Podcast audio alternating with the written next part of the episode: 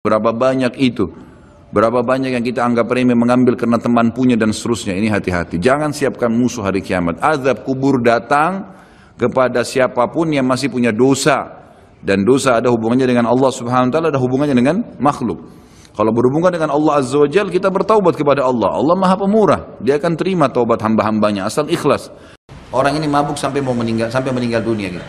Waktu mau diturunkan jasadnya, subhanallah, waktu sudah digali, sudah tinggal diturunkan jasadnya, ditemukan ada ular yang keluar dari dalam tanah. Bismillahirrahmanirrahim. Semua orang yang punya dosa, semua orang yang punya dosa dan tidak sempat bertaubat di dunia, maka sudah cukup mendatangkan azab kubur padanya. Walaupun dia belum tentu masuk ke neraka. Karena untuk masuk ke neraka, harus ada timbangan amal hari kiamat. Beda kalau orang kafir dan orang musyrik. Orang munafik itu tidak ada lagi timbangan amal. Mereka sudah langsung diseret ke dalam api neraka. Ditimbang amal ini adalah orang-orang yang beriman. Orang yang beriman kepada Allah tapi masih punya dosa maka ditimbanglah amalnya. Melalui timbangan ini nanti dilihat kalau amal baiknya lebih banyak maka dia masuk ke dalam surga. Kalaupun amal buruknya lebih banyak masih dilihat lagi apakah Allah masih mau memaafkan dia atau misalnya dia masih bisa mendapatkan syafaat saudara-saudaranya, kerabatnya, orang yang kenal dia atau Rasulullah SAW sendiri, bisa saja. Jadi dia bisa saja selamat ke surga. Jadi untuk masuk ke neraka itu ada proses, tapi azab kubur nggak ada prosesnya. Siapa pun meninggal punya dosa teman-teman sekalian hati-hati. Sekecil apa pun dosa itu sudah cukup mendatangkan siksa kubur. Walaupun belum tentu dia masuk ke dalam api neraka. Jadi jangan dianggap remeh. Makanya kisah yang masyur berhubungan dengan masalahnya adalah kisah Uthman bin Affan radhiyallahu anhu yang pernah menziarahi kuburan lalu terisak-isak menangis seperti anak kecil. Lalu beberapa teman-temannya di zaman khilafah beliau berkata, "Wahai Amir Mu'minin, kenapa Anda menangis melihat kuburan? Padahal Nabi SAW sudah menjamin buat Anda surga. Dan Anda ini siapa?" Terkenal anak mantunya Nabi SAW, ya, dapat jaminan surga. Nabi sebutkan lisannya langsung. Uthman di surga, dijamin. Bagaimana bisa anda menangis seperti ini? Jawaban Uthman radhiyallahu anhu sangat bijak. Orang yang beriman dan berilmu punya punya jawaban yang tepat. Dia mengatakan Rasulullah SAW menjamin buat saya surga, tapi tidak menjamin saya selamat dari siksa kubur. Dari mana jaminan saya disiksa dulu di kubur? Nanti saya masuk surga betul, tapi di kubur disiksa dulu karena masih ada dosa. Maka pemahaman yang dikeluarkan oleh para ulama tentang tadi saya bilang, dosa itu sekecil apa pun sudah cukup untuk membuat adanya siksaan, gitu kan? Itu karena pernyataan Uthman bin Affan yang menyebutkan statement tadi, gitu kan? Jadi kita harus memahami poin ini teman-teman sekalian. Makanya jangan pernah tunda minta maaf sama orang. Jangan pernah tunda mengembalikan haknya orang lain. Jangan pernah menganggap remeh dosa-dosa kecil. Tidak boleh sama sekali. Karena kita akan lihat nanti salah satu penyebab azab kubur adalah tidak cebok pada saat kencing. Masalah kecil yang dianggap kecil oleh orang, gitu kan? Banyak orang anggap remeh. Maaf, banyak saudara-saudara kita yang membawa taksi, kendaraan umum di luar sana, kemudian kadang-kadang kita lihat di pinggir jalan kebelet kencing, main mampir sembarangan saja, ya kencing sembarangan, tidak membersihkan dirinya, ini berbahaya, penyebab azab kubur. Kata ulama, kalau kencing saja itu sudah menjadi penyebab, bagaimana dengan buang air besar? Bagaimana dengan orang junub tidak mandi? Bagaimana dengan hal-hal yang lebih besar lagi? Gitu kan? Karena memahami hukum-hukum syari seperti ini, kalau hal yang kecil saja dilarang, berarti hal yang besar lebih pantas untuk dilarang.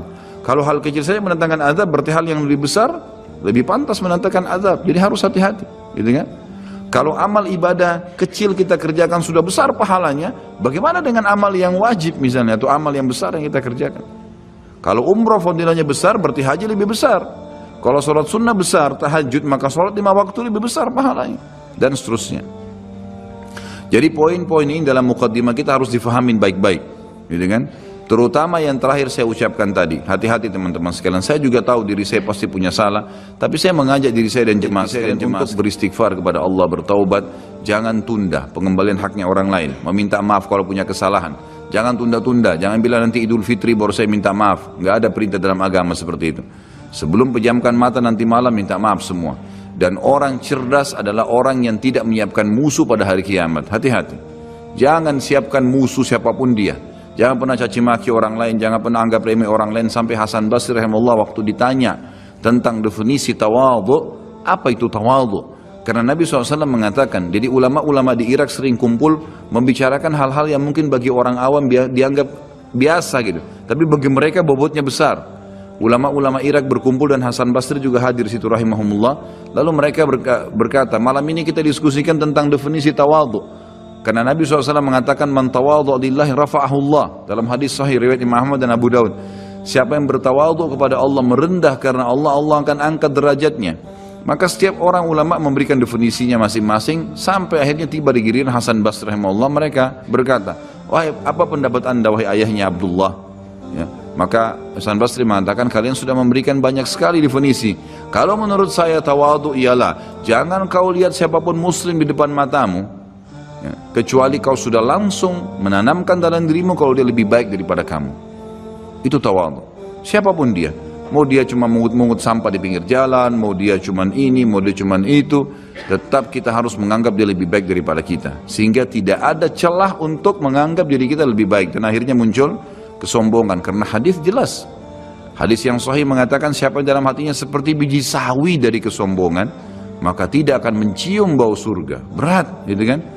Makanya kita harus kemas diri kita dengan ketawaduan itu misalnya. Kita merendah maka harus ini, ya, kembalikan semua hak-hak orang, minta maaf. Kalau pernah mengambil barang orang yang tidak jelas, kembalikan. Kalau tidak, sodakahkan sejumlah itu. Semua selesaikan. Jangan ada masalah. Ya, jangan pernah ada masalah, jangan siapkan musuh. Imam Bukhari rahimahullah pernah berhenti berburu hanya karena meleset anak panahnya kena pagar tetangganya, gitu kan. Diajak teman-temannya kita memana yuk, berburu. Beliau senang berburu. Kemudian pada saat beliau lagi latihan panah, ternyata anak panahnya sempat mencuil sedikit pagar kayu tetangganya.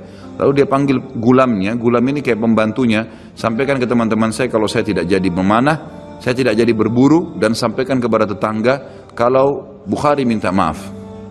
Muhammad namanya tentu, Muhammad minta maaf, gitu kan. Sampaikan dan siap mengganti pagar yang rusak itu. Begitu pembantunya Imam Bukhari datang ke tetangga tersebut lalu berkata, ya Syekh Imam Bukhari menyampaikan maaf karena pagar anda tercuil diperlihatkan. Lalu tetangganya tersenyum dan berkata, jangankan pagar saya, rumah saya semua buat Imam Bukhari. Saya tidak perhitungan dengan masalah itu.